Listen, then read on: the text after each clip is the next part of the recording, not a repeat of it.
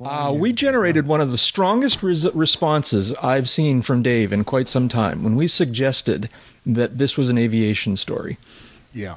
Yeah, I, would agree with that. Yeah. See, so what happened was a uh, on Twitter, a listener. This, this might be a beer story. It's not an That's true. Yeah. story. All right. So, uh, so a listener on on Twitter sent me a pointer to a video that's a sort of a trailer, or coming attractions for a TV show or series or something like that that's coming up uh, later this month, I think. And Labor Day, actually. Yes, and it's for I forget what's called. What's the show called, David? Do you have it in front of you? We, neither Jeb nor I can open YouTube videos because it's too Well, dangerous. it says Flying Anvils. Flying From- anvils, right? Yeah. Premieres on Science Channel on Monday, September 5 at 10 p.m., and I'm sure that's probably Eastern. Yeah, and the uh, yeah, that's that. I think that's the title of the program. right, Flying- and one of the uh, Flying flying, An- anvils, flying anvils, and one of the uh, Brought- MythBuster guys is the host. Brought to you by Flying Squirrels. yeah, no, no, no. and so apparently, what they do is that they somehow and, and Weber Grills. Yeah, that's right. they somehow they somehow uh, uh, uh, put explosives underneath an anvil, a genuine anvil, all right, and then try and launch it up into the sky. And I don't know what what's the what's the contest? How high you can get it? How how how straight up you can get it to go? All I know is that they, they height, sh- height and Maybe- hang may- height and hang time. height and hang time. Okay, Maybe the maybe the contest is how high you can get and still launch the anvil. something like that. And- there was and- and another of course- story along that line. Wait, what was it? I don't know. Anyways, um, oh, I know what An it was. important important part of the competition is to have it not come down on you.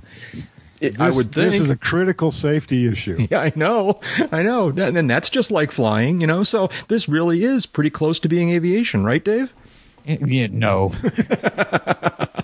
David sent us back an email, so I forward this Twitter on to the two of you guys, and David very, very quickly responds, quite, you know, like all capital letters, like, "No way, this is not flying. What are you talking about?" This if you're isn't not on it, it ain't flying. yeah, You, you don't have any skin in the game. We- We've had this conversation about UAVs and and whether um, UAV operators should Well, be called pilots. I, I beg to And differ about not having skin in the game, since you want to make sure you're not under it. Okay. Well, look, look, the cameraman doesn't even have skin in the. The cameraman's probably using the longest lens in his bag. Yeah, I know. Okay. So yeah, they, they shoot these things. I mean, I, it's that's a little bit of a thing to make the anvil go straight up in the air. I would imagine. You know. I mean, Well, it's, like- a shaped charge, and you know probably have a tube or something like that. Oh, to really? focus, uh, you you speak as if uh, you have some expertise here. only only with fireworks. Yeah. Have you ever fired anvils into the air? No. Any fi- Paint cans. paint cans? Fair fired paint cans into the air. Paint cans that were weighted down on the outside with a rock. Eh, Okay, and were they empty of paint? Yes. Oh, yes. Well, see, that's and, no and fun. the and, and the uh, propellant yeah. propellant was underneath the paint can. Uh huh. Right. Right. Yeah. There, there, there was one occasion not too long ago involving, I don't know, a Fourth of July or uh, New Year's or you know uh, Lent or some other kind of celebration, uh, where me and one of my neighbors were responsible for for setting off some some fireworks, totally legal fireworks, But of way. course, yeah. But of course, uh, ac- legally acquired, legally uh, um, disposed of, shall we say? And we kept blowing up these tubes with the supposedly, you know, these Roman candle things in them, and and uh, I was like, you know, dude, why? Are, what what is going on here? What? Oh, you're putting them there upside down. Well, that's not right. no, that's not right. Um, so we kind of got religion, as it were, on that, and uh, um, and moved on. Um, but uh, yeah, similar things can happen with anvils too. Yeah. So, how did the paint can thing go, David? What what did you use to launch them? Uh, well, believe it or not, you used to be able to go to hardware stores and buy a compound called carbide, which, when you dropped it in water, would emit a gas. Okay. And we would take a little a, a little paper cup and a piece of carbide, put it under the little little water, drop the carbide in it, put the paint can over it, wait about two minutes for the fumes to build up, and then use three or four firecracker fuses twisted together and our you know our pre prepubescent speed and agility to get the hell away from it before it exploded. I know. Uh, yeah, one of my nephews and I were trying to build a potato cannon, potato gun thing. You know right, these? right. Oh yeah, sure. I've fired those. Yeah, we could not get it to fire. We didn't get the right. We don't think we got the the right air fuel mixture in the little thing, and uh, so uh, What? How are you trying to ignite it? Well, oh, it, you, you don't want to know. It's a long story. but my nephew, I, I I suppose just about any kid nine year old is into into things that blow up. All right, but uh, he's he's particular like this. I'm not sure if my Well, brother, a- his a- father, is all that thrilled with the idea, but uh, A he and I couple have of- fun. A friend of mine says that about a three-inch diameter piece of PVC tube with the, the back end capped and the electronic igniter assembly from an old grill or an old lighter uh, wired into it in, into the tube that's all sealed up and you give it a little bazooka handle and white rain extra clingy or something like that. You spray a bunch of that in there, shove the potato down there, aim it, and pull the trigger. It will go. I'm gonna have to get you and my nephew together sometime. Speaking of, uh, but but speaking of fuel and PVC tubes, the uh, Sonex people flew their jet apparently. So we talked about this on the podcast about I don't know a year ago. What what what what, what does PVC tubes have to do? I don't know. It was a it was a rocket illusion, right? Seg, uh, seg, seg, segue did you go, George? I know it was. It's sort of like you know a rocket kind of driven, but it's not a rocket; it's a jet. But it's what I had to work with, so that's what I came up with. Uh, Uh, no, you had so- me worried. I thought maybe it was the white rain references. Yeah, no, we maybe. So I don't know. Was it last last summer or even the summer before?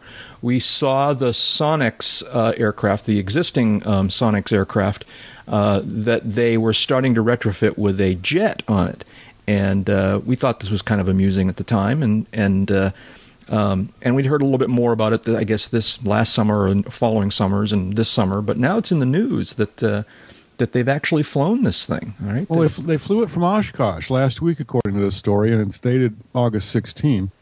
Is in Flying Magazine. So my question is this: Is Sonex based in Oshkosh? Yes. Okay. Yeah. yeah, they're on they're on the uh, they're on the east side of uh, one eight three six. Okay. Well, I'll tell you, you know, Wittman Field is kind of making a comeback. You know, it's kind of, I mean, it's always been a happening place because EAA is there, um, and that alone, I guess, would be enough. But uh, it does quiet down a lot during the rest of the year. And, but it seems like more and more things are. So Sonex is there. There was another aircraft manufacturer we were hearing about in the past few months that is based there. And Well, uh, and the uh, the aviators television show people they moved their that's, yeah, that's the other one I was going to mention is that they're now making that their base of operations. And uh, so, But yeah, yeah. The, um, uh, John Monnett's crew flew what they call the SubSonex jet. hmm I love that SubSonex. It's a jet, but it ain't that fast a jet. yeah, I know. I hope. So yeah, tell us more about it. Well, it's uh, a, a little single place fuselage with a V tail similar to what John Monnett was uh, has long been enamored by, and for good reason. Lower drag, less weight, uh, good control. Uh, they built a different wing, gave it a little different landing gear, and mounted a a, a, a little engine that weighs about 300 uh, uh, the whole airplane's got a weight of about 330 pounds so you think about that Yep. 330 pounds that's that's barely outside well it's it's outside the the the uh, ultralight range but Right. 330 pounds and that's with an engine Mm-hmm. uh, but it's got this small Czech Czechoslovakian built PBS TJ100 turbine engine Mm-hmm. and uh, they've kind of got it mounted on the aft fuselage up uh, on a little uh, pylon. Uh, kind of what we've seen on the Cirrus jet, Right. Mhm. a little bit similar to that, and and, and other jets in the past. that Piper, had- Piper jet.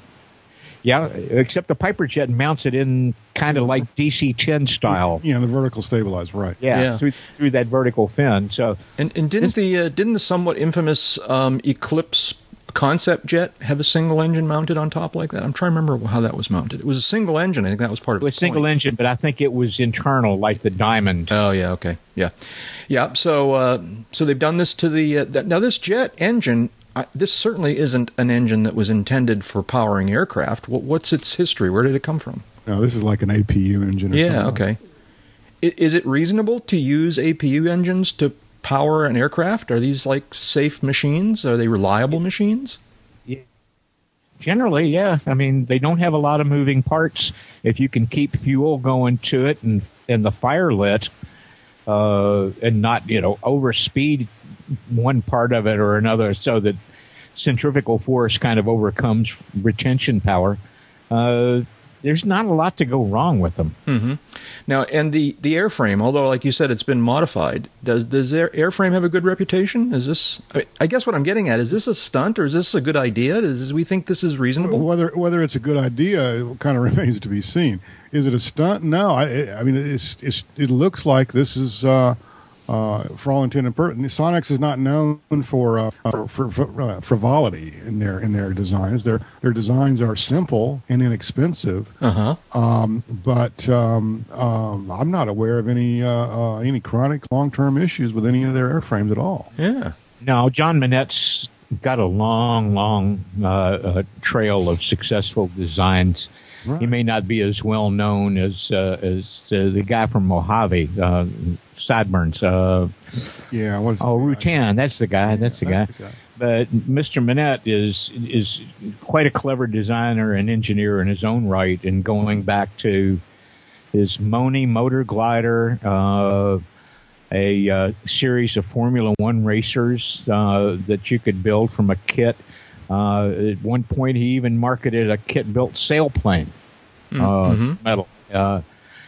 Uh, the the the Moni motor glider was you know one of the cleverest little designs to come out of the early home built era uh, kit era I should say. Um, about the time ultralights were taking off, John was working there in Oshkosh. Uh, had a little twin cylinder engine mated to this uh, very sleek fuselage, uh, all metal, and you sat in it in a, a reclining kind of a supine position. The instrument cluster was in a panel attached to the canopies, like a lot of sailplanes, so it tilted open and closed with you. Uh, little tractor, uh, single wheel landing gear with a tail wheel, and then little outrigger wheels. Uh, the wings came off and on in about five minutes. Uh, great big pip pins that joined them underneath the seat. Uh, and I think on 30 horsepower, the little puppy would cruise at about 115, 120 miles an hour and burn about two gallons an hour. Yeah. This is And it was aerobatic. Yep. And you could put long wings on it to soar. cool. Cool.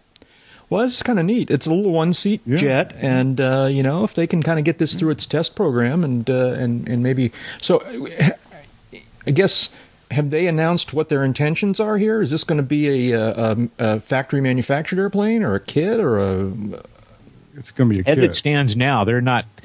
They, they, they've not committed it to production. Yeah. Uh, they're not saying it's going to be a kit. Yeah. Right now, it's a research project. Yeah, yeah. Well, it's a cool one. It's cool. And so all they need to do now is they need to put two potato cannons under each wing. All right, and then we could, you know, a little fun with this. Anyways, welcome, folks, to episode. Ready for this? Drum roll, please. 250 of uncontrolled, Ta-da! uncontrolled airspace, the General Aviation Podcast.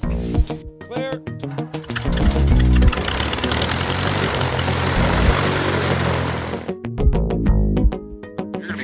Background noise throughout the day, but it's just airplanes, so it's not it's, not really noise. Good background noise. That's yeah, right. this is this is the best seat in the house. That's right. We got Skyriders now. We got Skyriders. We got now. Skywriters They now. it- does that say UCAP? I can't. It's got a runway in the front yard. And you're on site, Clearland. Turkey Central Ground, good afternoon, sir. Taxi via Foxtrot and Alpha. We're recording this episode on, uh, what is it, Thursday evening, August 18, 2011. And uh, joining me here uh, in the virtual hangar again uh, is, uh, you you say that like you know uh, For the- oh gee well, no, for approximately the two, Uh, for approximately the 250th time uh, is a couple of my good friends. Jeb Burnside's out there talking to us from somewhere near Sarasota, Florida. Hi, Jeb. How are you doing this evening? Fine as frog fur. Thanks for asking. How about yourself? I'm doing well. I'm doing well. Good, And also out there is uh, Dave Higdon talking to us from Wichita, Kansas. David, what are you up to tonight? uh, about five foot eight, Mm-hmm. Uh, and another triple digit day. Uh, that brings us to 42 or 43 this summer. Holy crap! How? Yeah. So how hot did it get today? Well, uh, last time I looked, it was 103, and that had come down a little bit. Uh, this is going to stop being a novelty pretty soon, right? Uh, this is this is bad. this is just not a joke, right? People are dying out there. definitely, definitely not a joke. It's, Yeah. uh, it, it's you know not not to be flip about it, but it's a little bit hellish for a lot of people and a lot of businesses. yeah. Yeah. Yeah. and it's would- really dry and clear here today. So walking out in the sun, even in a light shirt, you can feel the uh, UVs kind of. Okay, time to turn over. You're done on that side. Yeah, I know, huh? Well, we'll we'll think good thoughts, but hopefully that'll break soon. It can't stay that way much longer, right? It's getting to be fall. Yeah. Yeah, well, I don't know. You got a, you- I don't know. Down here, we got you know maybe another six weeks of, of hot, hot. Um, so I would guess you know elsewhere. Well, is that in the way it works? I'll tell you the way it works. Uh, But New, first, Ham- New Hampshire, you probably have another what two or three weeks. yeah. But you know, Dave's sitting there with his hand in the air, holding his elbow up with the other hand, saying "ooh,", ooh, ooh," because he wants me to say. And I'm Jack Hodgson, and uh, I'm talking to you from high atop Lookout Point here in Nottingham, New Hampshire, where mid-August, historically, um, the season, will, the, the the climate will change. I mean, this is uh, throughout my life, you know, and things are weird these days. Who the heck knows what it's going to be like these, you know, years but uh, it's not unusual for the weather to really change its tone in mid August and it kind of turns into fall. I mean, it's still very, very nice, but the real hot summer weather, it's kind of you start to think about wearing a sweater every now and then. And um, so, yeah, we, we I kind of think of fall beginning, you know, in late August here, and uh, and that's not a bad thing. I love fall. Fall maybe is Yeah, the nicest I- time of year up here, and uh, but uh, which is why I'm thinking of going to Florida. Go figure. you know. But anyways, um, were we gonna? I was gonna ask David about something, and now I've forgotten what it was. Well, if you were Uh, going to ask me if I'd fly the SubSonex, the answer is probably. Oh, I'd fly the SubSonex. So Oh, yeah, yeah, I'm that's- sure you would. You know, that's that's that looks like a fun airplane once they kind of get it, you know, figured out, and uh, assuming they get it figured out. And uh, flying the Anvil, I'm guessing none of us will fly the Anvil. Uh, unless, unless you can see, show me somebody successfully doing it first. Yeah, well, it'd be sort No. of sort of a Slim Pickens moment, you know, kind of thing. You know, Exactly. There's wave your cowboy hat in the air and. Uh, Yeah, I want I want to see someone successfully ride that thing once. Uh, I want to see you know the hospital bill. Uh, I yeah. um, See, but more no. importantly, I think I, I, I will I will be happy. Uh, you know, light the fire, kick the tire, and light the fire, as it were. Yeah, right. Uh, but I don't know that I want to be pick. Okay. Exactly. I because I, I, I too wouldn't mind watching somebody else ride it, but even then, I'm still not riding it. Forget it. Not going to happen. Well, that, that, that acceleration curve on the way up is Yeah. go- yeah. going to be kind of tough on you. there are so many images. We shouldn't go there. Family podcast.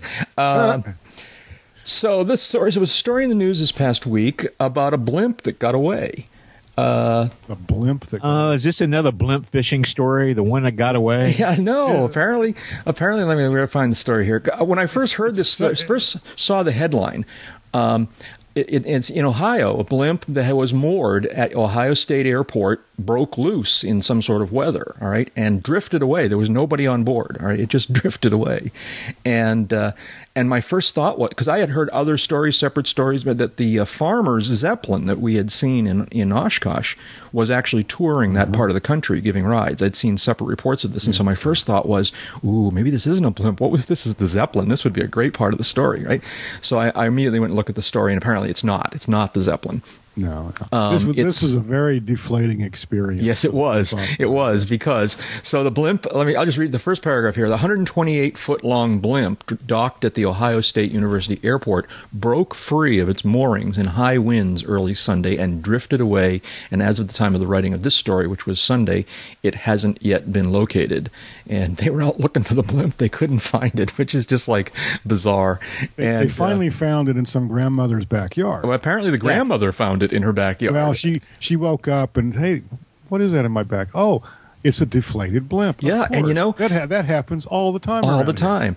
Now, this is actually a very, very great illustration of what Dave was trying to teach us while we were in Oshkosh. I think it was Dave about the fact that blimps have no structure in them, because when this thing deflated, it was literally draped over the corner of this lady's house and a tree and some stuff in her backyard. I mean, it literally was an empty bag at this point. You know, with a Yeah, little it's bit just of a it's a big airtight bag. That's Yeah, all it is know. with with some smaller airtight bags inside that you can deflate or inflate as Yeah, and know, like- change the buoyancy. the engine and the control control structures and the gondola, I guess, are you know stru- have structure, but the That's correct. but the envelope is literally a big bag, and it was all draped over this lady's backyard, and so. Uh, I, you know, I, I kept wondering about this throughout the week at Oshkosh because you'd look out the hotel window and we'd see that thing moored over in uh, Pioneer Airport, and uh, and we had a couple of good storms, and I'm, you know, we had that, that big wind thing that happened on whatever day that was, Saturday, Yeah, Friday, something like that, and I'm thinking, what would happen? And I kept looking at the the post, the that the the mooring thing that that the farmer's zeppelin was attached to, and I kept thinking, you know, it's not really what's holding it in place. I mean, it had out. It was a big truck with Yeah, a it's a mooring mast. truck. And it had outriggers, but it didn't appear to be like you know tied off or anything like that. And uh, but I guess they've got it figured out. Well, you know, it, it's it's allowed to pivot on the mooring mast. Right. That's the key to the whole thing here. but it's still there's going to be lateral force pulling on the mast, even if it pivots. You know. Well, not much. I mean, once it gets pointed into the wind, the the surface area that the the wind sees, uh, it's a not a much. Much, not much is a relative term. I think there's going to be a fair amount. You couldn't stand there and hold it with a rope, David. But they do when they land. Of course, takes six or seven people. To Yeah, and they Well, only and- hold and- it momentarily, and- and the engine is still running. and they've got power on it too. But- Exactly. Yeah. So What I want to know is how, how this broke away from its moorings. Were, were, were the moorings similar to what we've seen at Oshkosh with the with the farmers? Um, um, it's not a blimp; it's a Zeppelin. diri- dirigible. Uh, w- w- Well, Zepp- no. Excuse me, thank you, Zeppelin. Um, and, and the Goodyear blimp and whatnot, where the where the mooring or the, the ship pivots around the mooring. Right. Or was, Yeah. was there some other design here in place? At uh, yeah, and? I don't know. I haven't seen any pictures of that. Um, but uh, they found the blimp, but it went wandering away, floating away, which is just you know. Can And, you and imagine? this has this has happened before with blimps. yes, it has. Uh, Can you they- imagine being the, the I don't know the captain of the blimp or the crew chief or someone you know who kind of steps out of the the motorhome that they stay in while they're near the mooring mast there. And they, and they step outside and they say something's wrong here. Something's Something- wait a minute something's there was different. A sha- there was there was a shadow here when I got up. I know. It's something's not- missing. What's missing? oh, holy crap. Oh, that's missing. yeah. Darn now what do I do? You know? Oh, I gotta call my. Oh, I gotta call my boss and Yeah, tell him. Oh my god. I know. that would not Oy, be good. oy vey. that would not be good so but they did Skid- like I said it, it crashed in this lady's backyard or settled First, in first lady- thing, first call I'm making is to flight service and find out what the winds have been. Then I'm going to call police downwind. yeah exactly yeah Calling anybody nearby, Yeah, it's not going to be there. yeah No, no, no. On a much more serious note here, um, we haven't talked for a while about uh, uh, Air France 447, and uh, there, you know there seem to be a few stories, not so much about. Re- well, I don't know, Jeb. Are they reporting on the on the circumstances, or are these just I- sort of hooked The- to the- the? what, what's what's happened, and, and we're talking about the Peter Garrison piece in uh, L.A. Times. Um, um, what's happened is, um, I don't know. It's been a couple of three weeks now. Um, the um, BEA, the uh, French counterpart to the NTSB, uh, published third in a series of of reports um, on the accident. I haven't had a chance really to sit down with that third report and, and look through uh, what what is there. I, I I'm led to believe what is there is is additional details, um, additional information, um, expanding on already uh, released information uh, on this on this accident. Um, so I'm not sure that there's anything really new uh, in that report. Um, Garrison's article, and let me see if I can load it real quick uh, was more of a, a thought piece on, uh, um, you know, the, well, the headline it kind of says it all. So Air France 447, smart plane still vulnerable to human error. And, and um, as Garrison highlights here, um, um, basically, uh, let's see what it was. Losing reliable airspeed information, the autopilot turned the airplane over to its human minders, as it was designed to do. And that's kind of where things started to fall apart. Yeah. Uh, for, according to Garrison, uh, for some reason, perhaps he thought the speed was too high. The pilot who was flying the airplane pulled it up into a climb, rapidly gaining several thousand feet. This in turn led to an aggravated stall. And the airplane ba- basically stalled and remained in that attitude um, and started descending uh, uh, nose high, remained in that attitude until it hit the water. Yeah. So, so no, n- you know, no new, no, no changes to what we've heard for a while Nothing- now. No, not, not really. I, as I say, I, I really haven't had a chance to, to dive into it. Yeah. I, I, I apologize for that. No, it's Um, okay. It's it's been quiet on this on this subject for for a month or so now. Yeah, And, uh, yeah. Um, um, but um, I, I, after the after the second you know interim report came out, which um, looked at in detail uh, the flight data and the cockpit voice recorder information, um, that's pretty much all you need to know about this. yeah. Yeah. It's well, I know it's a very sad, disturbing, distressing. It is very sad. It's very sad. It's very disturbing, and um, the um, there there have been some other articles out there, um, kind of floating around, basically to the to the uh, what what are we doing with uh, with flight training of airline pilots that they're failing to recognize and respond to um, stalling the airplane at high altitude hmm and certainly training and stall recognition and stall recovery uh, is part of this. But you're also looking at um, I don't know if it's a cultural thing or or what you want to call it, but you're looking at a situation where um, you've got and this is a, a two seat cockpit with three crew members aboard. Okay? Mhm.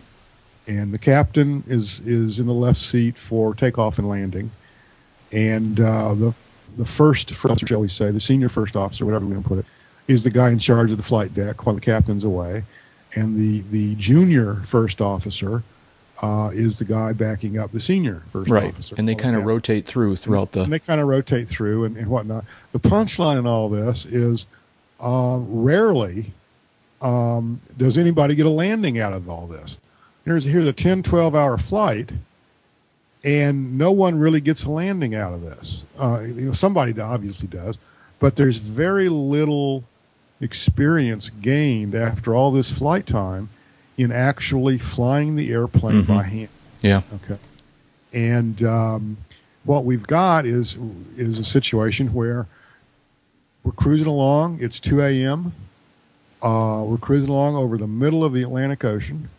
Not a care in the world. Um, they're they're circumnavigating or trying to circumnavigate some storms. They fly into some some some weather. Pitot tubes ice up. Autopilot says, "I'm done. Thank you very much. I don't have enough information. Uh, it's all yours, guys." And all of a sudden, they're handed a, a real uh, um, um, lousy sandwich, sh- shall we say? Yeah. Yeah.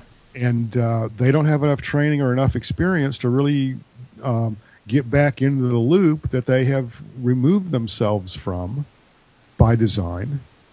Uh, they, they don't. They're not back into the control and feedback loop on the airplane. They can't get in there quite quickly enough to save the airplane. Yeah. And and we, we got to figure out why that is. We got to figure out a fix for all that. Well, you know, and, and there was that re- somewhat related story about how they were talking about giving airline pilots more traditional training, you know, smaller aircraft and, uh, uh, you know, stall recognition, stall recovery training, and things like that.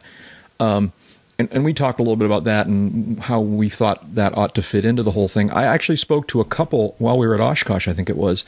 I had occasion to speak to a couple of listeners who are professional pilots who who really reinforced that notion. They said that it's absolutely true. They thought, anyways, um, and this is just based on a sample of two, but they were very adamant that it's absolutely true that professional pilots these days are really undertrained in these areas, and uh, and and they thought it was just a terrific idea that they were going to receive additional training. So uh, Well, there was a, um, I think it was uh, J- Jim Fallows um, earlier this week, late last week, uh, had a post on his blog where um, he had been written to by a current 767 captain.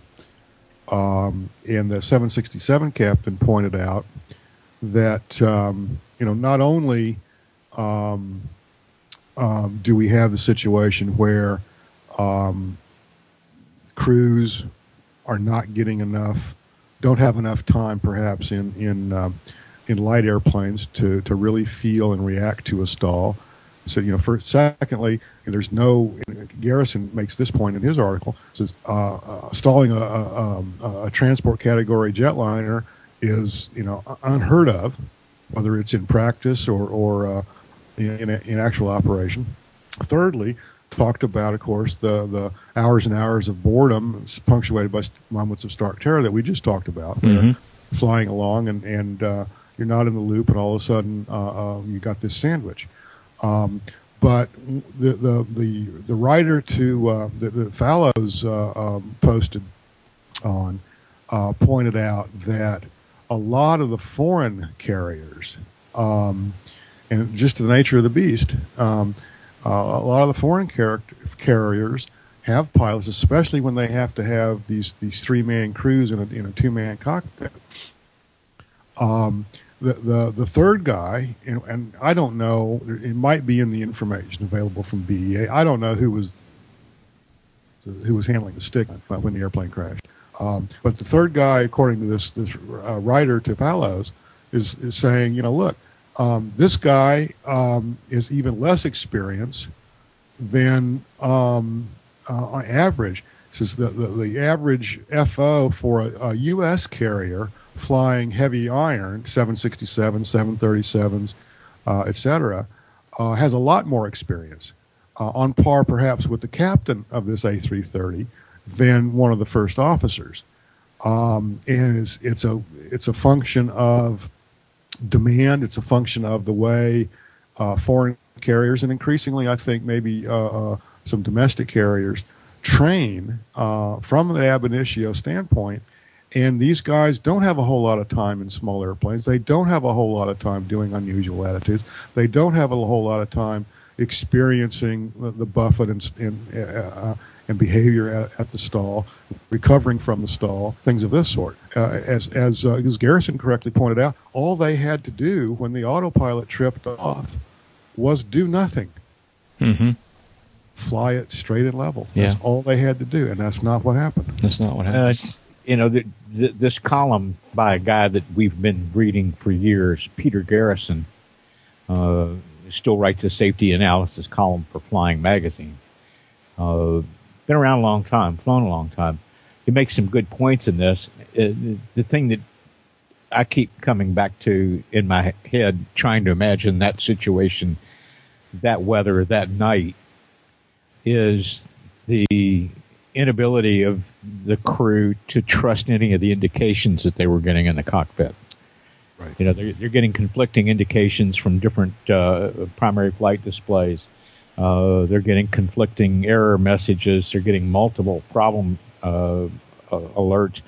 They're getting all this going on, and it's lousy weather, and it's blackout, and they're over the ocean, and there's no frame of reference available except the instruments, which aren't behaving consistently. Right, right. I, know- I'm sure that they knew that their nose was so high through most of that three minutes. Yeah, I mean it. It seems like the pilots are going to take most of the blame for this 447 thing. Um, Yeah. and does. and they're I- and my view is that they're entitled to some of that blame, uh, not because they were evil or negligent or anything. They probably just weren't well trained or the situa whatever. I mean, there was some pilot error there, it seems to me. But I, I'm hoping that that that some you know action gets taken towards the uh, the flight software, the fly-by-wire system. I, I I just you know well, and I'm not talking about court action. I'm talking about let's fix it because because it just threw up its hands and said, you know, you're you know you got the Well, airplane. it, it you didn't know what to do in the face of the indications it was getting either. But but I think it could have known better if it had been programmed better. I, I, I know it was a weird situation, you know, but I'm not sure how you come up with that, Jack.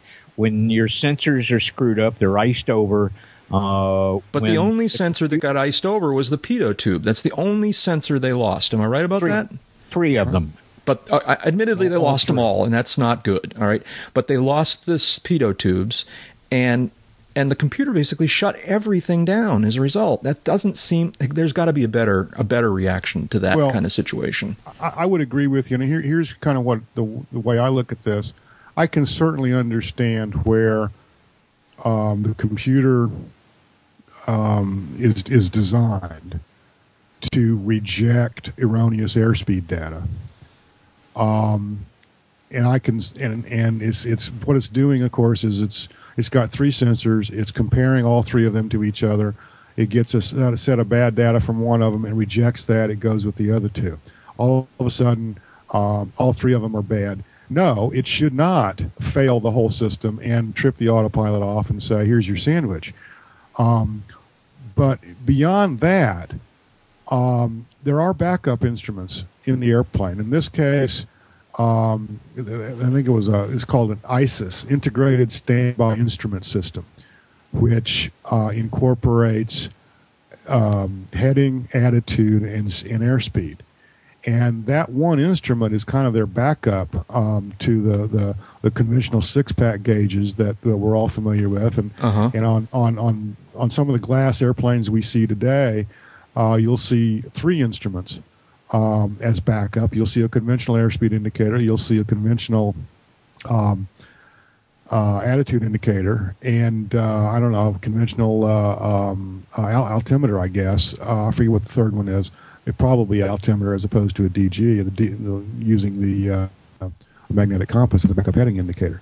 So, um, but but all these things are incorporated into this one instrument in the in the A330. I don't know where the ISIS gets its data. See, Right. I, I don't know if the ISIS is designed to get its data from the same sources as the main computer. Mm-hmm. Okay, as opposed to is it you know is it vacuum mechanical whatever. Um, uh, is it uh, a, a true backup with separate sensors and separate power, or is it uh, designed to? Well, of course, the system can't fail, uh, so we don't. You know, the only thing that Yeah. can really go wrong here is one of these glass panels will fail, or the the power supply will fail, and we'll put this ISIS in here uh, to to get uh, um, data from the battery backed computers and uh, give give the guy some way to get home, or at least you know reboot the system. That's that's the one of the problems that I see here too. Is not only is there a software issue, but there's also a design philosophy issue here relative to the backup systems. Mm-hmm. Yeah. Yeah, we we've had some discussions about this with other pilots about uh, putting backup systems in their airplanes uh, or keeping backup when they move to uh, you know glass instruments, and uh, you know some of them are freaked out at the cost of dedicated backup systems. And when you tell them, yeah, but you you know you can move that old attitude indicator over here and leave the suction pump in if that's what's driving it, and and and you're good to go for attitude backup, uh, as long as it still gets suction. Uh, but when it comes to air data, uh, if everything comes through the same pitot-static system that the mains depend on, then the backup's likely to be no better uh, right. in accuracy than what the mains are giving you, uh, because it's depending on the same uh, sources for air pressure and static Right. pressure. Oh. Yeah, okay, I see what you're saying. Because I was about to say that that if if the 447 guys had had uh, accurate um, what uh, a- attitude information and uh, and at, and altitude information, um, and if they, They- believed it, it would have gone a long way towards saving their They, lives. they needed adequate, they, adequate. They needed accurate uh, airspeed, attitude, and altitude information. Right. I don't. I'm not sure they had it in any fashion. For all for all I'm I know, either. their their panels were were going. You know, their Yeah. panels were saying fatal error, blue screen of death, whatever. Yeah. Right. and and um, they couldn't make sense out of any of this. Whether the the ISIS was giving them accurate information, uh, right now, I'm not sure that that's been des- been, been uh, Really? uh, Established. um, established, yeah. Yeah. Uh, maybe only Airbus knows, and I don't know that they're saying. Again, that this is something that might be in the BEA reports. I've just not had a chance. Yeah, to, I know. Let's Well, move it- on. It's all Yeah, it, it, it, it's yeah, just let's, you know, it, it bears the you know the, the closing end on this is that you uh, you you really got to be adept at using all the information that's available and sometimes question the information that you're getting. Uh, but you know, for any of us in a similar situation, uh, I'm not sure. I certainly couldn't claim I could do any better. Not with screwy attitude and airspeed data conflicting data from uh, different displays in the same cockpit and no outside view to give me any help whatsoever because yeah. my inner ear is one of the world's biggest liars. yeah. You know, Well, all of ours are, right? Yeah. So Jeb, you've uh, let's see now. Um, oh, so if you think about it, by the way, you you you know where I'm going to go with this story. All right, Jeb, you called our attention to a story about an airplane that crashed in what South Carolina, North Carolina, and uh, but was, the pilot was missing. All right, uh, Yeah. there are indications that he managed to crawl away and disappear. W- w- tell us more about this story. What happened here? What's going on? Well, let me let me uh, uh, open these uh, open these links here. This is uh, the I think RaleighNewsObserver.com. Uh, um, a uh, PA-32, uh, I presume later model Saratoga, went missing from the Chapel Hill Airport, Horace Williams Airport outside Chapel Hill, um, earlier this week, um, and was crashed nearby. And um, ELT went off. AP, whomever found it. Um, um, rescue crews found the wreckage. Um, there was no pilot aboard. And um, they're like, hmm, this is interesting. There's a blood trail, no pilot.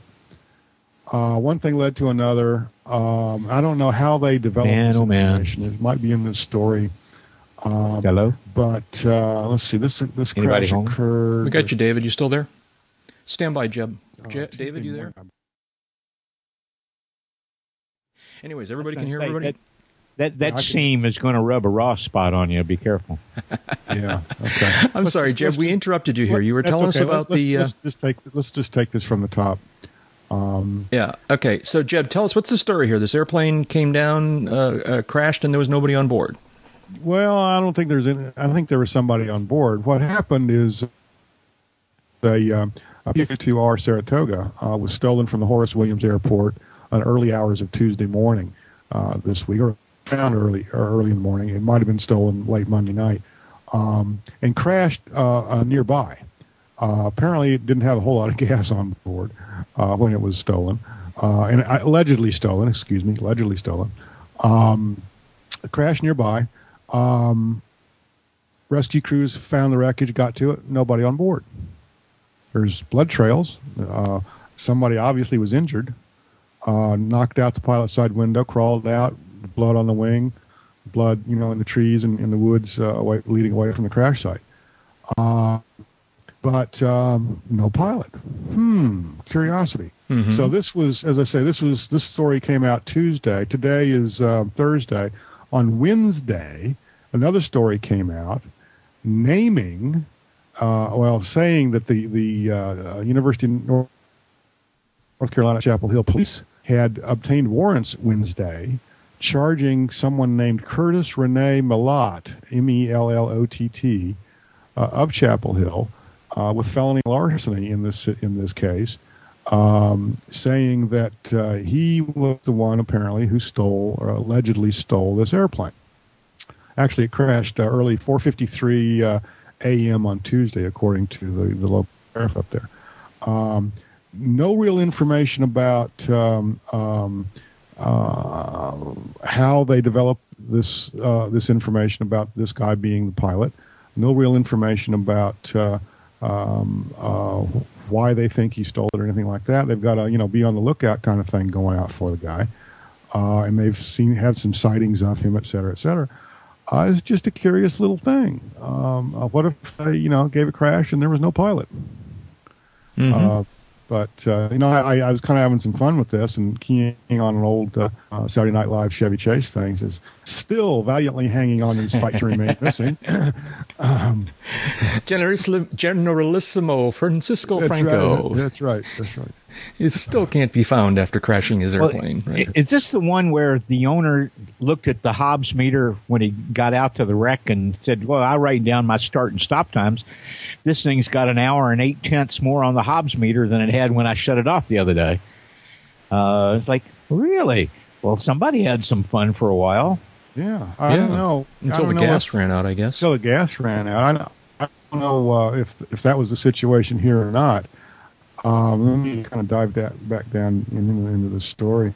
Um, uh, bottom half of the story is basically talking about how there's no security at the airport and and how uh, um, ELTs work and and things like this. But uh, um, the um, uh, people who investigated the crash, or at least uh, local enforcement, noted that there was no um, fuel seepage from the, the, the fuel tanks. Mhm, Uh, yeah. The supposition is that it ran out of gas. Right, right.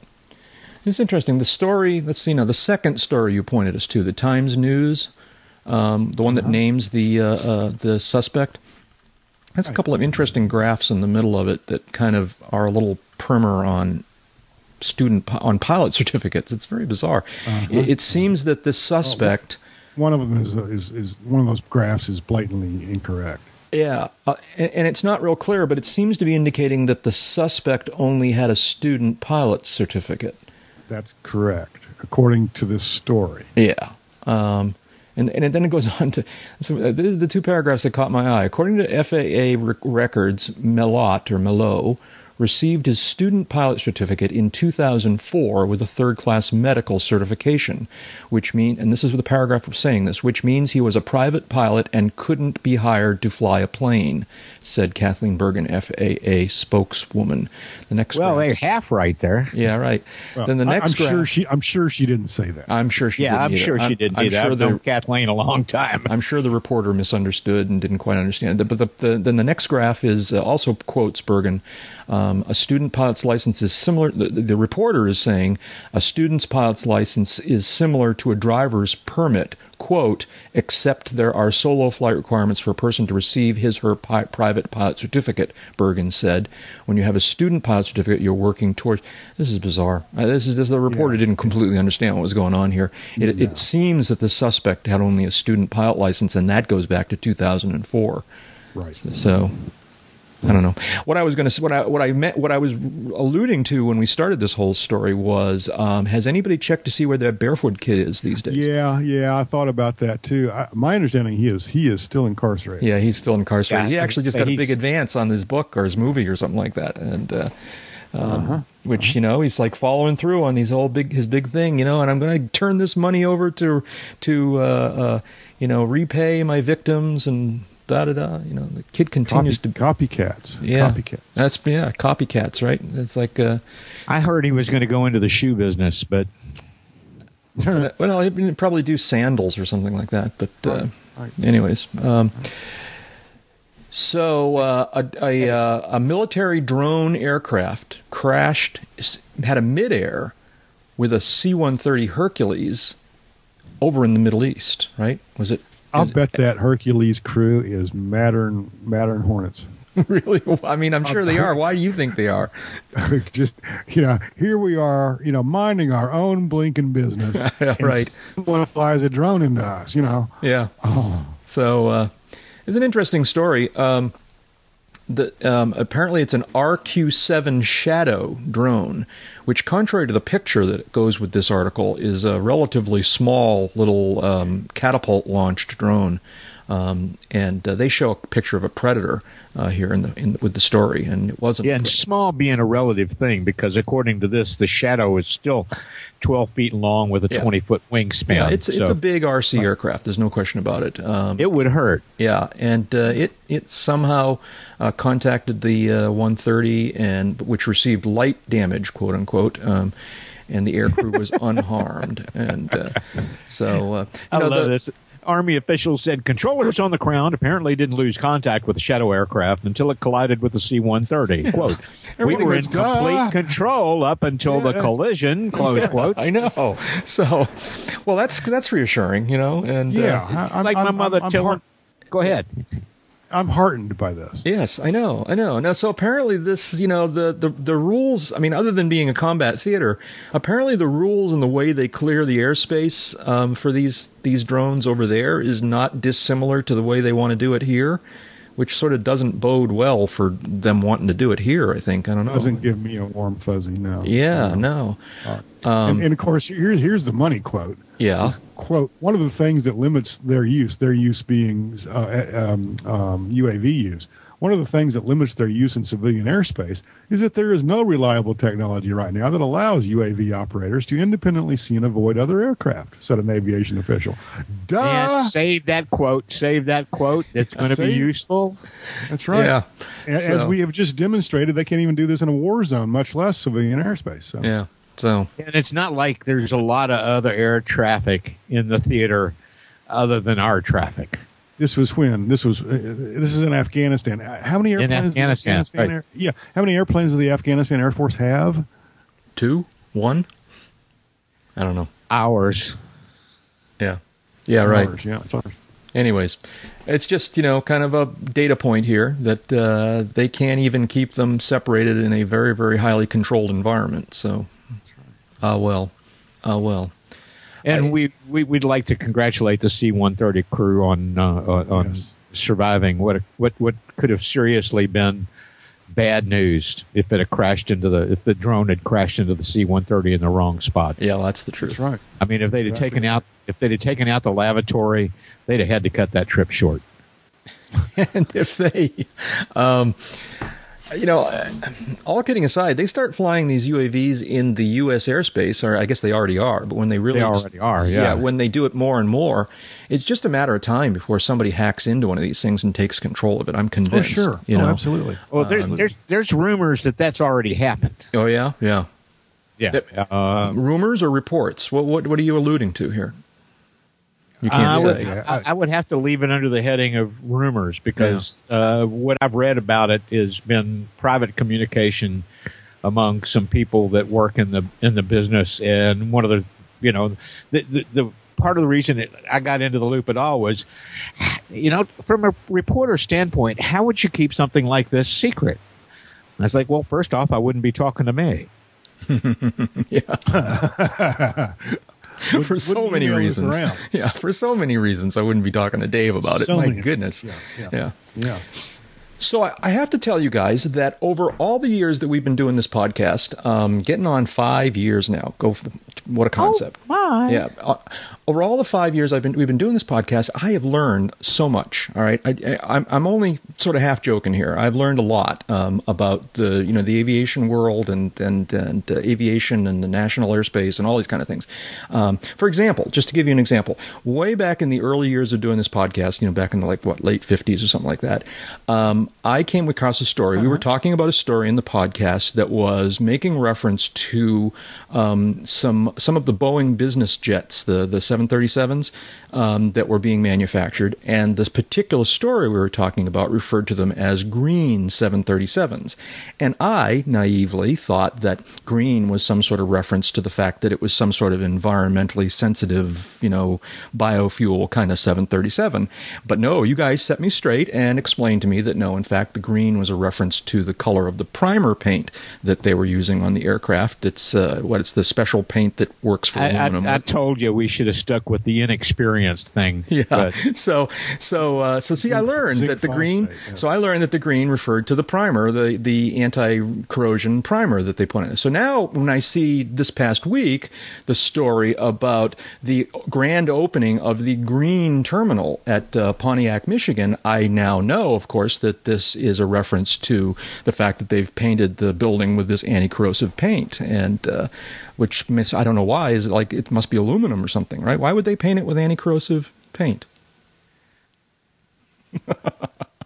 They're not sure. Well, gee, let me think. They're Camp- not sure if I'm camouflage. That'd be one great way to make sure nobody found you. Is that they're in the woods of Michigan? So They're not sure if I'm joking. Uh, I am joking. It's the uh, grand opening of the Green Terminal at uh, Oakland County Executive L. Brooks Patterson Airport in Michigan.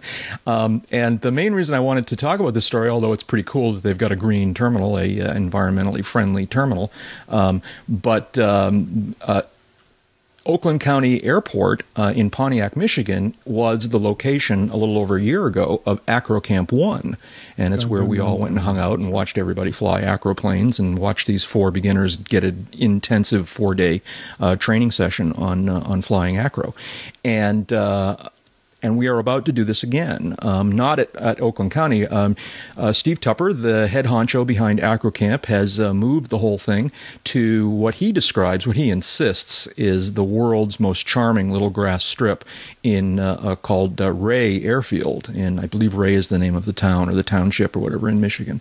And we're all headed out there next week to uh, to do AcroCamp 2, where another four uh, pilots, uh, somewhat experienced. Well, I guess they range from being, you know, a couple hundred hour pilots to few thousand hour pilots, but they all have in common um, basically no acro experience, no tailwheel experience, and they're going to get a total immersion uh, uh, thing over the span of about five or six days, and it's going to be a lot of fun. The main reason I bring it up because we talked about it when Steve was on the podcast, but uh, is that uh, I'm going to be out there, and in addition to helping Steve and company putting together the program.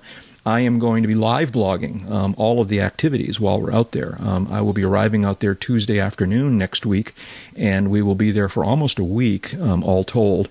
And uh, the, the, the so-called campers are only there for about four or five days, but the crew and all will be there for about a week.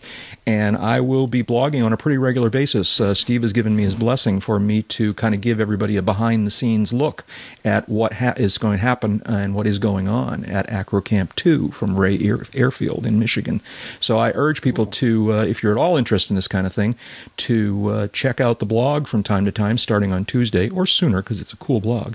Uh, and uh, and I will be posting two or three, hopefully two or three reports a day from uh, from Ray Airfield about AcroCamp 2. It's going to be cool. We're going to have a lot of fun. Before we leave this, Yes. um, w- one of the reasons they're calling this a green terminal, according to this this brief blurb, the airport's new terminal features green technology such as wind and solar energy. I don't know how well that's being used in the terminal. Geothermal heating and cooling. Again, don't know exactly how that's being used. LED and fluorescent lighting that makes sense. Advanced insulation, electric car charging stations, and a living wall, among others. Here's my question: What is a living wall? I'm not sure I want to know. And- Come and very, very close and we'll tell you. Yeah. how is this distinguished from a dead wall? I don't know. I don't know. You know, I, wonder if it's someone. Someone in the forums will enlighten us. I'm yeah, sure. someone will explain this to us. Um, I wonder if it's one of these walls where you know bricks with people. I, I swear that there must have been some advance in technology over the last year, some machine that was invented that makes it very inexpensive or accessible to to engrave names and images in bricks because I'm seeing fundraising programs all over the place now where you can get to buy a brick with your name on it, you know, or your logo or whatever. And uh, I wonder if that's what the living wall is.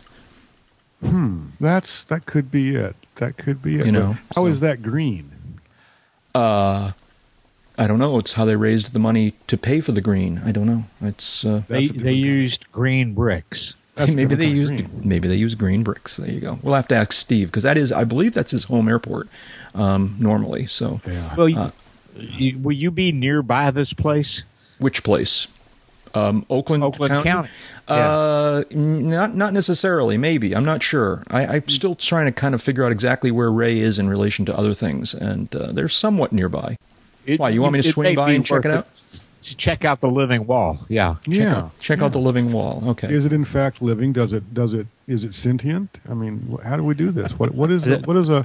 What is a living wall? It's a Well, Skynet. I'm- it's an artificial I'm- intelligent I'm- wall, right? It's Uh, yeah, okay. On, on one level, I'm you know trying to be a little little humorous, but on another level, I genuinely want to know because this is something I don't understand. I don't Yeah. know. All right. And I, All want- I want Well- to know what Well, this means. I'm I'm thinking it could be a career track for a couple of people I know who uh, react to any conversation like you're talking to a wall. So Well, there's that. Oh, There's okay. that. All right. Yeah. Um, this this could be if if they know, can make a uh, living as a wall, I want to send them there. yeah. David, is this story about the hot air balloons related to the secret olive farm? Yeah. Really? What happened? Uh, the uh, You guys offense, the offense punted. Uh, So, so going back, this is the story about the what we called the secret olive farm was a a, a, a walled-in olive farm out in uh, uh, California, someplace. Coachella that- Valley. right? And um, and they were troubled by the fact that there was a hot air balloon sightseeing operation that was drifting over or near their property, and they uh, arranged to get court orders to stop them. And it turned into a little battle, and we were having fun with it a while back, and hadn't heard anything about it in some time. Now you're saying that the uh, the secret olive farm kind of threw in the towel. Yeah. Uh, That, that's The actually not Morellis. very. the, the, the Morellis family, who filed complaints with the FAA, filed multiple suits charging multiple people with harassment and and uh, endangering them and invasion of privacy and a whole bunch of stuff. Uh, were uh, not having when when when a lawyer out there heard of the plight of the balloon operators and, and, and it was spreading to other people too, crop dusters, uh, and, and other people flying through the area. Uh, a local lawyer decided that he was going to take up the defense of these people that were under legal assault uh, by by the Morellis, and uh, as this started to work its way through court. Now, remember, this guy's doing this what lawyers call pro bono. That means for free. Uh, generally, you would pay the expenses of, say, copying documents and having service Right. rendered. But they're doing the work. They're contributing their hours. Uh, Richard Gilliland Jr. took on the balloonist case pro bono. Uh, he uh, he was winning these cases. He wanted to inspect the ranch based on the on the family's claim that the business suffered seven hundred fifty thousand dollars in damages. Uh, the uh, uh, people argued that an inspection would violate his client's privacy rights and filed a declaration from a designer calling the project's architecture, quote, an original artistic presentation, close quote, containing, quote, trade secrets, close quote. And the, Jew, uh, the judge turned them down and said, yep, the inspection had to go on. And here a few days ago, when the inspection was supposed to happen, the uh, Morellis threw in the towel. Uh, they they really don't want people in their place, do they? I really don't. No. no, and uh, you know, congratulations to Mr. Gilliland for stepping up, and and God, let's hope all the balloonists that lost parts of their income, in some cases their business, have a chance to come back and fly any damn place in that valley they want to, except over those people's house, according to FAA spec, because it should have never gotten this far. It should have never gotten this far. The FAA should have stepped into this and say, "Wait a minute, no, no, no, no. You don't get to ban. State court doesn't get to ban people from flying through the airspace legally. That's our No. turf. You want to you want to press a complaint? Oh, you did press a complaint. We investigated and we found out there's nothing to your complaint. Not not to not to defend the FAA, but uh, um, until something uh, you know comes to uh, I don't know.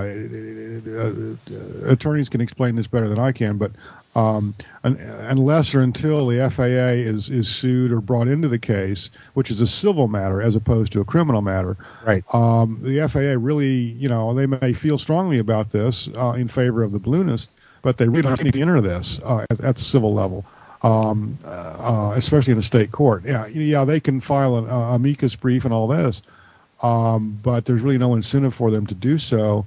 Uh, they, they, the FAA would prefer that uh, all of these things be worked out uh, uh, at a much lower level and not involve them, and that's what happened. That's what happened here. The system actually worked for a change. Just Well, that's Well, for the time being. You Yeah, I the know. Right, I was gonna say the, the, other the uh, other shoe can fall. right. The lawyer, Mr. Gilliland, uh, said on one hand, I'm elated. On the other hand, I'm waiting to see what they, meaning the Morellis, do next. Uh, they, and through their lawyer, excoriated the public and, and the press, of course, uh, for being vicious hate speech mongers and irrational internet bloggers, uh, saying they'd made a fair trial impossible.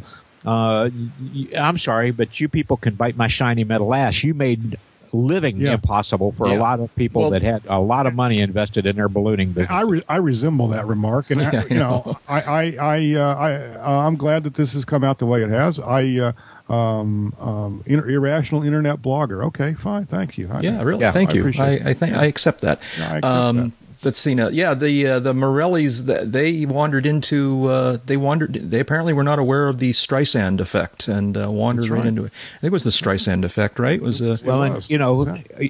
if there were inter- if there were irrational people blogging, it was in response to irrational action Yeah. on the Morelli's Yeah. part. So, The- quickly- sorry, you get what you you, you you reap what you sow. Yeah. Well, ra- rationality is a relative thing. yeah, I know. Yeah, and uh, yeah, okay. Torts 101. You can sue Okay. anybody for anything at any time. Footnotes here quickly. Uh, the Streisand effect was because Barbra Streisand didn't like that somebody was taking aerial pictures, not even from over her property, but of her property.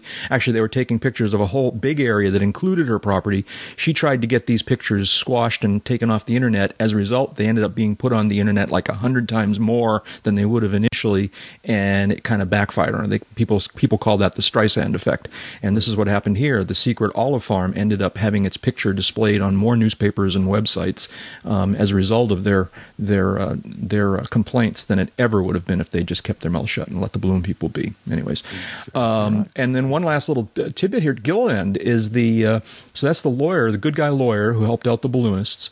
Um, Gilliland is, I'm 99% sure, was the name of that listener who sent us the notum that we signed while we were in uh, in Oshkosh. Oh, really? Yeah, now his first name I'm pretty sure was Scott Gilliland, so Oh, this is a different person, but you never know, could be related. Um, you know, so those Gillilands, good people. Good Oh, you just got to watch Well, congratulations, and and I really do sincerely hope that the uh, the balloonists and the other aviation businesses uh, out there can now come back into business and make the you know the the average decent living that they were making before these spud heads made life impossible for them. it was not a potato farm, David. It was an olive farm. Can we can we get the potato gun out for them? Oh yeah, there we go. There we go. I would I would I would never advocate for spud violence. Shout outs. So uh, I'm going to go first. Uh, uh, over on uh, Google Plus, uh, there was an item published calling attention to the fact that Hangar 1, the gorgeous, spectacular, historic um, Hangar 1 airship hangar at uh, Moffett Field in Mountain View, California, at the southern end of San Francisco Bay, um, is is yet again in trouble. Um, it's it's oddly it's in trouble in the process of being preserved. It's a bizarre situation. Um, there there are groups there in uh, Mountain View that have been fighting to preserve this hangar for years now, and uh, they've managed to fight back the you know, destructive plans for years. Um, the latest version was um, apparently they needed to take off the sheathing, the, the skin of this thing, because the skin was made of some material or coated with some material or something that was hazardous. So if, even if the hangar is going to stick around, they've got to take off the, the sheathing and replace it with something else. And so they actually began the project of taking off the skin of the hangar, reducing it to just its its bare structure as government projects are wont to do, they've begun taking the skin off the hangar before they have the funding to replace it with new skin. Um, and uh, and under any circumstances, that would be a risky situation in this day and age of bizarre, you know, federal government financing. Um, it's even more at risk than ever. And so, one, I just wanted to call attention to the fact that this is happening. Um, and there is an online um, petition that you can sign, uh, regardless of where you're from in the U.S. Um, it's a petition aimed at the uh, the California senator to uh, to try and uh, urge them to arrange the funding so that the new skin can be uh, applied once they've taken the old skin off. Um, if you've ever been by, you can see this from you drive along um, Highway 101, which is one of the main highways through Silicon Valley, and as you drive along 101, uh, Hangar One is right there, just off of the highway. It's spectacular. It's beautiful. Um, it- it's just it's it's wonderful. I've been in it a couple of times for various events and and activities, uh, and uh, it's uh, it was originally a an airship hangar. It was what back in the I guess what the you know, 40s and I 30 1920s and 30s. 20s, 30s, 40s ish, yeah. And uh, when the when the military thought that they were going to use airships more, and uh, and there was an, actually an airship or two based here at Moffett, and they would be kept in this hangar for various reasons. And uh, um, the airships are long gone. They used the the Navy used the hangar for years as part of the Navy base, and and and it's then become a museum and a lot of different things. And they've got all kinds of plans to turn it into sort of an indoor, uh, you know. Um, aviation theme park kind of thing. I'm not sure what the latest plans are. Those were plans at one point. I'm babbling here. I think Hangar One is awesome. I if I was still out there, I'd be on the front lines trying to protect this thing. I urge people to, to think about doing the same. Um, we'll put a link in the show notes to the uh, to the online um, to the online uh, uh, thing, the online uh, uh, petition, so that you can uh, express your desire to have Hangar One preserved. Sorry, that, I spent a lot more time on that than I expected to, but it's important to me. Other shoutouts? What do you guys got? Not really a shout out in the in the uh, conventional sense that we we use that term here, but I just wanted to mark and note uh, the passing of one Ralph D. Alber- Albertazzi. Albertazzi. I'm not sure how the what the correct pronunciation is. Um, a retired Air Force colonel who, notably, uh, during Richard Nixon's uh, tenure as president, was the uh, pilot of Air Force One. I read this guy's book. Did you? Yeah. Yeah. Oh, he just Um, passed. It's very sad. Just just passed this week. Um, uh, in addition to flying uh, um, Nixon, and, and in fact flying Nixon on his last flight aboard Air Force One, the day he resigned and left office, uh, flew him home to California. Uh, Albertazzi also flew Eisenhower, Johnson, Gerald Ford, Harry Truman, and of all people, Herbert really. uh, during his career. He, he uh, flew in um, um, uh, World War II, uh, enlisted in the Army Air Corps during World War II, uh, served in Korea and Vietnam, uh, 17 combat missions, 75 combat support missions in Vietnam, earned the Bronze Star and two air medals. T- wrote two books. After retiring from the military in 1974, not really the same same year that Nixon left office. Uh, went back to his native West Virginia, uh, in- dabbled in politics, opened the truck stop, uh, and even owned a television station uh, several years ago.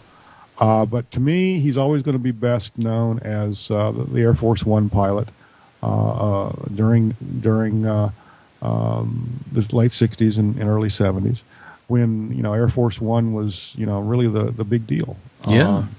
Um, and uh, I never met him, anything like that. But uh, the name, you know, struck, and uh, just one of those things that uh, is part of part of the culture, part of the aviation culture. And uh, I just wanted to memorialize him and uh, mention his passing. Yeah, absolutely. I, I didn't realize uh, the name was familiar, but I, until you said the Air Force One pilot, I didn't make the connection. The book that, that I have that I, I haven't read in many many years, but it's called the Flying. I'm now looking at it in Amazon, The Flying White House, by uh, Ralph Albert, Albertazzi, and uh, um, it's been a long time since I read it, but I have I have a very strong recollection of it I, that I enjoyed it. I may have read it more than once even, and uh, yeah, it's the story of Air Force One, Ralph Albertazzi. Well, it's very sad. Uh, our our our condolences go out to his family and friends. Yeah, I guess one one the only thought I would have is is um, you know, he's the guy who flew Nixon to China. He flew Kissinger to China when he was doing, uh, you know, I should say, flew Kissinger around when he was doing all the the shuttle diplomacy and the stealth under the radar negotiations with North Vietnam to try to end the Vietnam War, uh, things like this. Um, nothing like having a little, you know, added, I don't know, got to get there, got to got to get this mission done. Pressure Mhm. on you. Yeah. Um, uh, and uh, from all accounts, Albert Albertazzi uh, fulfilled the mission and uh, came through every single time. So uh, that's one of the reasons I want to memorialize it. yeah. Uh, David, any shoutouts? Well, I'm going to lift one from one of the stories we're not doing and shout out to Mr. Anthony Collins of South Church Road, Southend, England, uh, who was, uh, he's a student pilot. He's uh, coming up on his check ride and recently had a bad landing in uh, the Cessna 152 he was training in. Uh, it belonged to an Oh, outfit called the. Flight Center. It's a flying club. Uh, flying clubs are much more common in the UK than they are here, uh, and a lot more people use them than seem to here. Uh, he uh, apparently collapsed the nose gear on a bad landing. Uh, it's been known to happen Yep. But when he came back to the uh, uh, flying club, the flight center, uh, the staff refused to let him in. And in doing so, so ticked off uh, his flight instructor and six other friends that he says they went to another flying club next door, Sea Wing, and joined over there. Uh, Mr. Collins, uh, if you're paying 160 pounds sterling an hour for flight instruction, and I'm sure a good chunk of that goes into insurance. We we really hope you're able to hang in there with it and get your uh, uh, uh, private pilot's license through the Sea Wing Club that you're in, and uh, and then wave at the old guy at the old club folks when you go flying by. Yeah. Hang in there, dude. You- You're not the first student to been an airplane. You won't be the last. Hell, I even know flight instructors that have been airplanes with students in them. So That's right. Yeah, yeah. This is a class. I saw. I, I remember this story. This is a. It's a classic. Uh, uh, mainstream media doesn't understand aviation story because the headline says trainee pilot grounded after crash landing in plane, and and as David describes pretty accurately, I think um, he wasn't grounded at all. It's just that the flying club that owned the airplane he had been flying for you know perhaps not even very reasonable reasons didn't want him to fly their airplanes anymore, but he just went across the ramp into a different FBO and his other mem- other members, fellow members, and CFIs went with him. So he wasn't grounded at all. I'm sure some retraining was called for or some re you know rebuilding of confidence, but you know, 152s can be fixed. There's you know, Lycoming O235s out there aplenty. And, uh, and Hartzell and Sensenich both make props for them. So, so anyways, uh, yes, hang uh, in there, Mr. Collins. We're on your side, man. You And, and and remember, you know, keep your speed up. Well, re- remember also to keep the nose up too. yeah, because those near, yeah, I never collapsed a nose gear on a 152, but I, you know, it's like I can easily imagine how that happens because you can abuse them if you're not careful, and uh, I'll take a lot of abuse, but it's not endless. They can abuse any of them. Any airplane can be overflown, underflown, badly flown. It's just a matter of how good a touch you have for it. Is that it? Any more shout outs?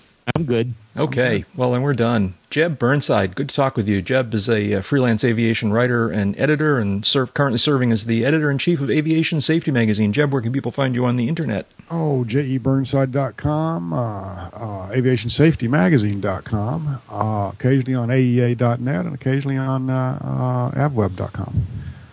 And Dave Higdon is an aviation photographer, an aviation journalist, and the U.S. editor for London's World Aircraft Sales Magazine. David, where peop where can people find you on the internet? Oh, avbuyer.com, aea.net, aviation safety magazine dot something or other, uh, or just Google my name and remember that I understand physics, I just don't practice it.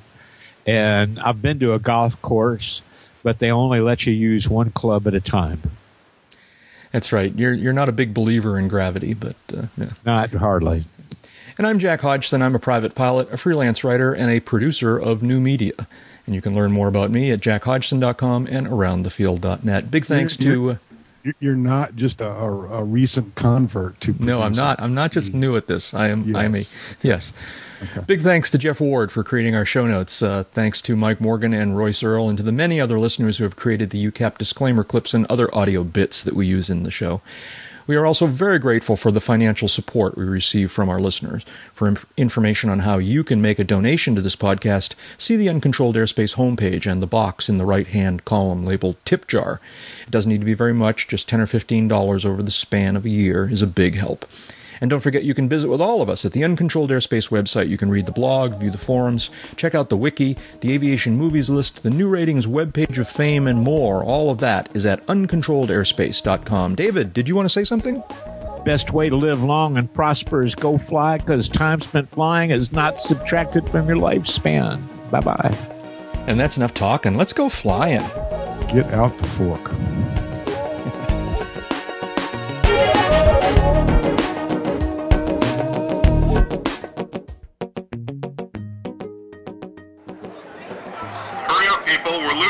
Light.